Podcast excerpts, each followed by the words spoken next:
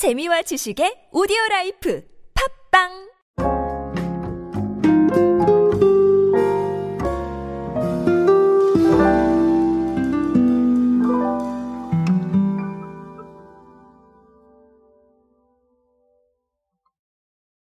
이때가 돌아오면 정말 네, 빼놓기 어려운 주제가 하나 있죠.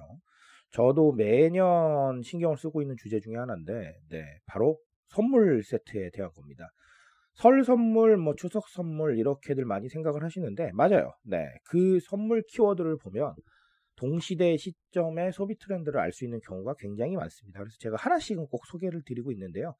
자, 오늘은 이마트의 이야기로 이번 설은 좀 어떤 부분에 관심을 뒀는지 한번 알아보도록 하겠습니다.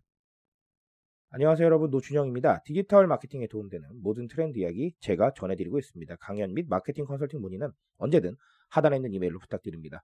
자 아, 일단은 설을 앞두고 이마트가 10만 원 미만 가성비 축산 선물 세트 물량을 작년 설보다 60% 정도 늘렸다라는 이야기가 있습니다.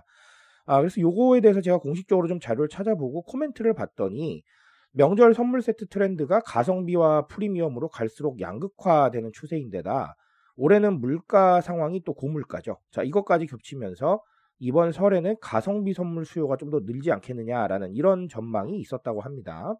자, 그래서 이런 점을 고려해서 2년 전 설 때는 4개 정도에 불과했던 가성비 축산 선물 세트를 12개, 어, 즉 3배 확대했다는 것이죠. 자, 그리고 뭐 양념육 같은 경우도 10만 원 미만 선물 세트를 처음으로 내놨고요. 2, 3만 원대 과일 선물 세트하고 1, 2만 원대 건강 기능 식품 세트도 좀 다양하게 선보이겠다라는 부분이 있습니다. 아, 실제로 이 이마트뿐만 아니라 다른 유통업계에서도 지금 이번 설은 가성비 쪽에 많은 초점을 맞추고 있는 것 같아요. 자, 그래서 어쨌든간 어, 축산 팀장님 얘기를 잠깐 빌리자면 축산 선물 세트에서 양극화 소비 현상이 매년 심화되고 있는데 올해에는 물가 상승이 겹치면서 가성비 세트 수요가 더욱 늘어날 전망이다. 자, 이렇게 말씀해 주셨습니다. 아, 저는 사실 아주 좋은 접근이라고 생각을 하고요. 어, 이런 가성비나 혹은 또 이렇게 절약에 대한 부분들은 지금 소비 트렌드에서 우리가 빼놓을 수 없는 키워드다라고 말씀을 드리고 싶습니다. 아, 사실은 아까 양극화라는 단어가 나왔는데 저는 이 단어에 상당히 많이 공감을 해요. 왜 그러냐면 자, 현재는 무조건 돈을 안 쓰는 시대가 아닙니다. 여러분도 공감하시겠지만 필요 없는 곳에 안 쓰는 시대예요. 그래서 필요 없는 곳에 새는 돈을 아끼고 네, 그 돈으로 조금 더 아, 필요한 곳에 투자를 하고 그리고 조금 더 여력을 늘리는 것이죠. 자, 그렇게 돌아가고 있는 소비 트렌드를 봐야 되는 것이기 때문에 양극화란 말에 저는 굉장히 공감을 하고 있습니다. 사실 이게 그런 것 같아요. 예를 들면 여러분들도 똑같이 생각하실 수도 있겠는데 저도 마찬가지예요. 저도 돈을 안 쓰려고 돈을 좀 아끼려고 노력을 하지만 사실은 그게 정말 필요 없는 곳 그리고 꼭 써지 않아도 될 곳에 아끼는 거거든요. 그게 아니라 정말 필요한 건 어쩔 수 없이 구매를 하는 거고요. 자, 그런 것뿐만 아니라 제가 정말 관심을 두고 있는 분야에는 네, 구매를 하고 있습니다. 자, 그러니까 사실은 우리가 무조건적으로 돈을 안 쓴다라고 보기보다는 정말 필요 없는 곳에 안 쓰는구나. 이렇게 보시면 되겠습니다. 자, 그런데 이 선물 세트에 대한 것도 물론 필요 없는 건 아니겠지만 자, 결국은 고정적으로 나가는 비용일 수도 있는 상황인 거잖아요. 그렇죠? 만약에 이걸 꼭 준비하셔야 되는 형태라고 한다면 네, 고정적인 비용일 거예요. 자, 그러니까 아, 이런 부분에 대해서 조금씩 아껴가면서 조금 더 실속을 찾겠다라는 인식을 하실 수도 있을 것 같습니다. 어떻게 보면 너무 지나치게 쓰지 않는, 자, 지나친 거는 필요 없다라고 생각하는 이런 상황일 수도 있을 것 같아요.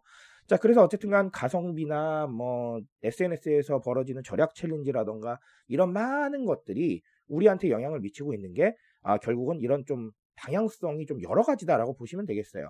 결국은 어, 무조건 안 쓰는 게 아니라 필요 없는 곳에 그리고 현재로서는 의미가 없는 곳에 돈을 조금 더 아끼시는 거고 자 그리고 나의 관심사나 정말 필요한 곳에는 또 어쩔 수 없이 소비를 하시는 거고 자 이런 형태로 돌아가고 있다는 걸 좀 알고 가셨으면 좋겠습니다. 그래서 어, 무조건적으로 아낀다, 무조건적으로 안 쓴다라는 단어는 저는 옳지 않다고 봐요. 지금의 현재 상황, 그러니까 이 경기 상황이나 아니면 이 가처분 소득이 줄어들고 있는 이 상황도 결국은 조금 양극화라는 단어는 어, 이렇게 좀 트렌드를 볼 때 쓰는 것이고 좀 나뉘고 있다라는 거를 인식을 좀 해주셨으면 좋겠습니다. 자 이런 부분을 이마트는 잘 인지를 하고 있는 것 같고요. 그래서 어쨌든간 네, 방향성을 좀 나눠놓은 것 같습니다. 아 근데 제가 방금 말씀드렸다시피 이게 이마트의 일뿐만 아니고 유통업계에서 굉장히 다변화돼서 일어난 일이기 때문에 한 번쯤은 좀 지켜보신다면 어떤 느낌인지 더 잘 아실 거라고 생각을 합니다. 그래서 오늘 이 자료 소개해 드렸고요. 어, 앞으로도 가성비라는 단어는 우리한테 많은 영향을 줄 겁니다. 그 영향을 보시면서 앞으로의 소비 트렌드 조금 더 지켜보시기 바라겠습니다. 저는 오늘 여기까지 말씀드리겠습니다. 트렌드에 대한 이야기는 제가 책임지고 있습니다. 그 책임감에서 열심히 뛰고 있으니까요. 공감해 주신다면 언제나 뜨거운 지식으로 보답드리겠습니다. 오늘도 인싸 되세요, 여러분. 감사합니다.